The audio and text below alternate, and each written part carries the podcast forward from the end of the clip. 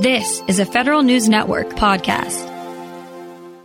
The case of murdered Army soldier Vanessa Guillen is causing ongoing repercussions for the entire military as pressure grows to take the prosecution of sex crimes out of the military chain of command altogether. One proposal would create an independent prosecutor for such crimes. One of the stories in this week's DoD Reporter's Notebook with Scott Maucione and Jared Serbu. Well, Scott, what is the latest with respect to how the military deals with sexual assault cases? And sexual crime cases. Sure. Well, the Army recently just came out with their investigation of the murder of Specialist Guillen. And if you remember, Vanessa Guillen was the soldier who was killed at Fort Hood after being sexually harassed. This report uh, really is a pretty damning evidence that the leadership did not do their job uh, and was also not sufficiently emphasizing the response and prevention of sexual harassment and assault, and also just really did not escalate the issue farther up the, the, the chain of command.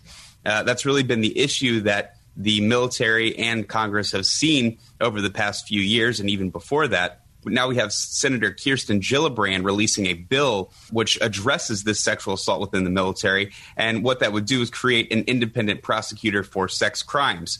Uh, this bill has 46 co sponsors, 10 of which are Republicans, and has some of the most conservative senators signed on to it, including Ted Cruz of Texas. So, with support with such, from such wide ideological perspectives, it's most likely that this is going to make it into the 2022 Defense Authorization Bill.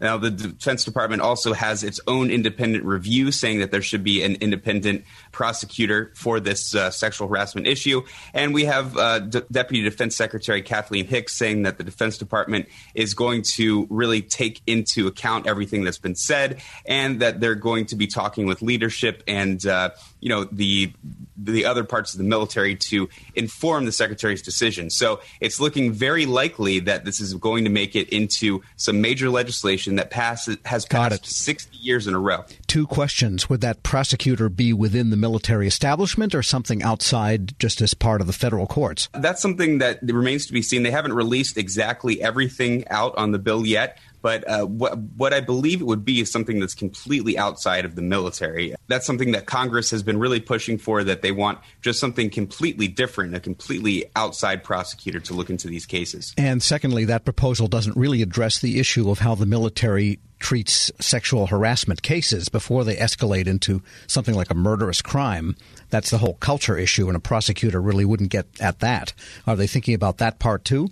Right. So you know that I think that depends on how they're going to decide to promulgate this. Um, you know, is is it going to be sex crimes in general that are going to be taken out of the chain of command? Is it only sexual assault? That's something they're going to have to kind of work through, and I, I think that could be a point of contention between some of the more conservative and liberal lawmakers. We're going to have to see how how things shake out. Uh, right now, I believe it's only sexual assault that's going to be the one that uh, that will be taken out of the chain of command. But it may be more sex crimes that may eventually end up there. And Jared Serbu, let's turn to you for a moment. Rapid acquisition is a great idea, except that you could end up buying a pig in a poke if you're not careful. Yeah, that's right. So, what we're really talking about here and what came across in congressional testimony last week is specifically the middle tier of acquisition authority, sometimes called Section 804 authority basically what it does is it allows a program manager to basically bypass most of the rules in what's traditionally thought of as in the DoD 5000 series if the program can deliver uh, a finished product within five years or a prototype within five years. So rapid prototyping and rapid fielding.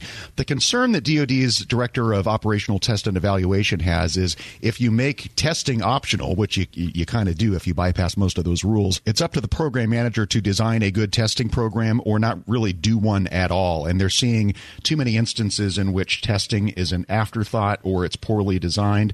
There are some exceptions that uh, Raymond O'Toole, the acting director of uh, Test and Evaluation, pointed to last week. So th- those exceptions include the Army's Future Long Range Assault Aircraft and the Marines Amphibious Combat Vehicle, which are using MTA authority and where the program managers really did make an, a, serious effort to build in a testing program. But there are there are a lot where they're just not seeing that's the case, and there are a lot of middle tier of acquisition programs proliferating throughout DoD more than I realized. Frankly, the uh, director of operational test and evaluation is overseeing 28 MTA programs as of now, and as a rule, they they don't have great testing built in. I guess the more complicated the platform, the more you'd have to test it. It's hard to imagine a flying platform that wouldn't be tested. And as you say, those do have the test built in, though, correct? In some cases, yes. In some cases, even huge programs have not done testing as early as GAO or DOT&E would like to see. Prime examples being the F-35, which 20 years down the line is still only in the initial phases of OT&E. The USS Ford class carrier uh, has, has not even started any kind of formal uh, OT&E process at this point.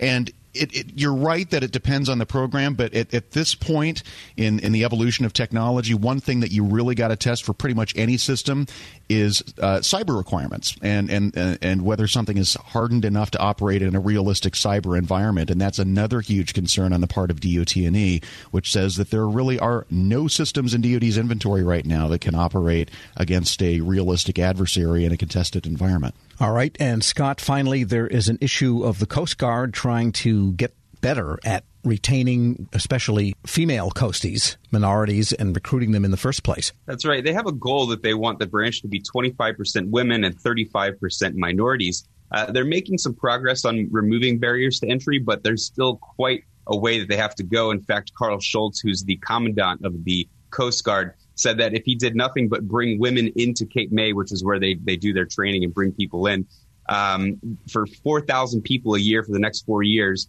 they would still only move to about 15 to 18 percent uh, of women in in the Coast Guard. So they need to quite uh, you know quite a big push to make this actually happen. It's going to take quite a few years. You know, he said right now he can't find 4,000 women at that pace. So uh, the Coast Guard commissioned the Rand Corporation a few years ago to look into why the service was having trouble retaining women. It had a lot to do partly with, with sexual harassment and things like that, but also simply just uh, moving throughout the total force, having the flexibility that, that women wanted uh, within their careers. So they're retaining women right now about 5 to 10%, which is not really where they want to be. They're removing some of the barriers to entry, which, like I said, move, moving um, integrated total force type things. So women who take 84 days of maternity leave, bringing someone in uh, from the reserves to take their spot, maybe go on a deployment. The Coast Guard's also conducting another study with RAND that's going to be on minority recruitment and retention. Uh, they're expecting that to come out in July. And uh, then in the meantime, the service is implementing the recommendations from its diversity and inclusion plan. They have about 20 of those finished, but there's 125 in total. They're hoping to finish that by this fall. Federal News Network Scott Maucione and Jared Serbu. Check out their DoD Reporter's Notebook at federalnewsnetwork.com. Welcome to the Lessons in Leadership podcast. I'm your host, Shane Canfield, CEO of WEPA. I'm thrilled today to be joined by Rick Wade, Senior Vice President of Strategic Alliances and Outreach at the U.S. Chamber of Commerce. Previously, Rick was a senior advisor and deputy chief of staff to Secretary of Commerce Gary Locke. He worked closely with the Obama administration, and he also worked with Commerce's Economic Development Administration to foster regional economic development in distressed areas and with the Minority Business Development Agency to create jobs through the growth of minority owned businesses. He received a BS from the University of South Carolina and an MPA from Harvard University. Rick, welcome and thanks so much for joining me. And thank you so much for having me. Look forward to the conversation. Rick, in today's environment, leaders have had to adapt and find new ways to lead with transparency and empathy.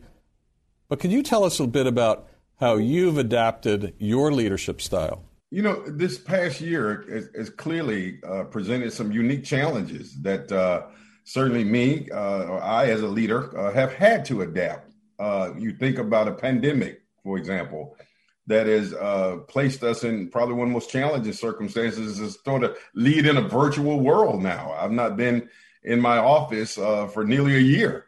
And, and the idea that we don't have the human interaction uh, which I think is very important when you think about the I- empathy that is a, a, very important value of leadership. So, trying to lead from a virtual uh, environment, Shane, and be empathetic and be sensitive to the needs of others has presented terribly difficult challenge. One of the other defining uh, moments, I think, in our time uh, that has dictated uh, a change in leadership, if you will, uh, was the murder of George Floyd. I think it created a whole different consciousness uh, in America and certainly within me uh, about the importance of being empathetic in, in, in the way I lead, to be inclusive, to be to, to lead in a way in which you're very sensitive to the impact of your decisions Uh, on those on others uh, across our community. So it certainly has been a challenging year uh, to adapt, but I'm happy to say that I'm still here and we're moving forward. Perfect. Throughout your career, what have been some pivotal moments or lessons learned that have shaped the leader that you are today? You know, there have been so many moments, Shane. I, you know, I grew up in rural South Carolina. Uh, quite honestly, at a time when I, I mean, I saw what legal segregation was. I mean, I, I wasn't able to go to an integrated school until middle school, being bused across town. And I remember, as strangely as it may sound, uh, in 1979, I wanted to run for vice president of my student body at Lancaster High School, a rural school. And I had to run on the ballot as vice president black, literally. And there was another candidate who ran as vice president white. And the irony of that story uh, is that the following year, I ran for president and I won overwhelmingly. That was a lesson for me in leadership.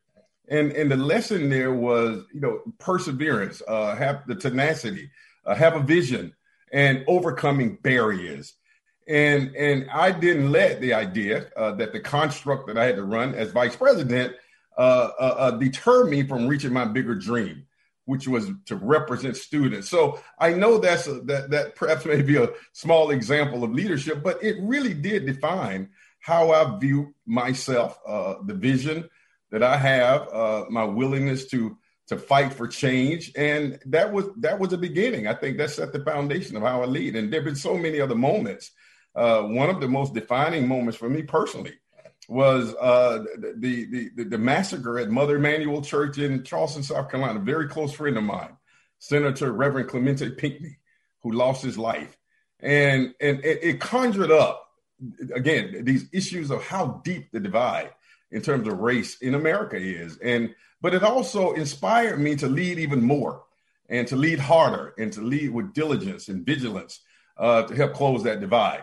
So there have been so many defining moments uh, uh, in my career. I, I will tell you, even uh, after the murder of George Floyd, in my role at the U.S. Ch- Chamber of Commerce, uh, to galvanize the business community, uh, inspired by that tragedy and now we have a whole broad, historic, sweeping, what we call equality of opportunity initiative that I'm leading, that I that that, that I was inspired to develop, and we're bringing together corporations from across America to address what we call equality of opportunity. So my point there, I think, with all of these moments, they've all been pivotal moments at different parts of my life, my career, my journey, and I've seized those moments to make the best uh, of, of them of, of what I could. It's fantastic. It's a great, great answer. Many stories. Thank you very much for sharing that. Um, who is the most impactful leader in your life, and what quality did you admire about them?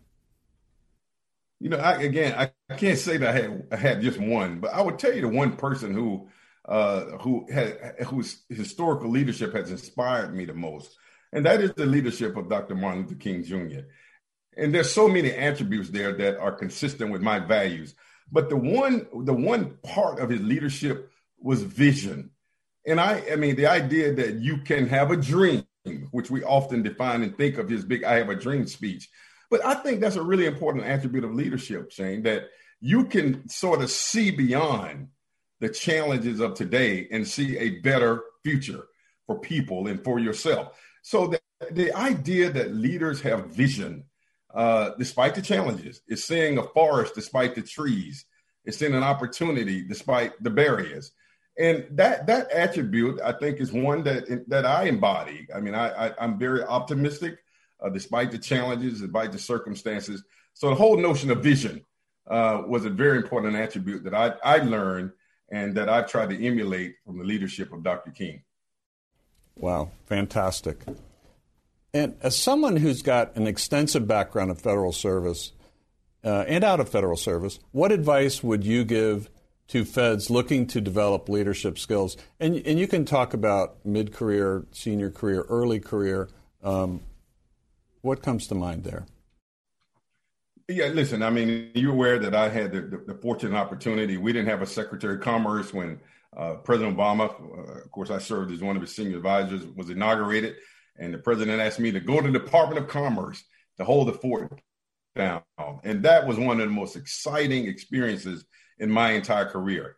Not just for the title and, and, and the wonderful experiences, but I understood the value of federal employees and and folks forget sometimes, Shane, that we political appointees we come and go, but the folks who who are grinding every day, who are at their desk no matter rain, sleet, or snow, uh, who bring innovations but yet don't don't get the credit for it because the political appointees get all the credit. I think I learned something about the humility of, of being a leader. Uh, and and and and I, I I built so many friends who were federal employees not just at the manager level, but the frontline workers, the administrative assistants. And I was very deliberate. I mean, one of the things that I was most proud of, strangely enough, I was that guy, even though I was senior advisor to the Secretary of Commerce, and I, I, my office was on the floor, at the top floor. We call it the blue carpet, Jane. But I made a deliberate point to go eat in the cafeteria every day, as many days as I could, just to sit down and talk with employees. And I grew from that. And and and there were so many times where I took their ideas back to the blue carpet and said, and I told the Secretary Locke, you got to go down and sit down and talk with regular, common, everyday folks. They're in the cafeteria, not in the dining room on the blue carpet. And so he started doing that. So the, the point is, I think for me, the advice that I would give is to continue to do the hard work. I do think that we should do a better job in government in providing the kind of admiration for those workers as we do the high level appointees and and that may be something that uh, that I'm looking to work on myself uh, to help continue to advocate for our federal employees. Uh, they they those are hard workers. That's where the work gets done. And, uh, and, and and so I think that's a lesson for me. If there was some advice and counsel I could give, is to continue to do your work, but we have to do our work as leaders of these agencies to create ladders uh, of success and, and and reward and admiration for the hard work that they do. Rick, Thank you very much. You've inspired me. These are tremendous insights and stories. Uh, I love every single one of them. You've got a fascinating journey in leadership yourself. And thank you very much for sharing that with us today. Well, thank you for the opportunity. Thank you. I'm Shane Canfield, CEO of WEPA. Thank you for listening to today's Lessons in Leadership podcast. And until we see you next time, take good care. Grab a 30-day free trial of Live by Live Plus, and you'll get unlimited skips, commercial-free music, and all of the podcasts and live streaming events you can handle. Visit livexlive.com slash podcast one to learn more and start your free trial.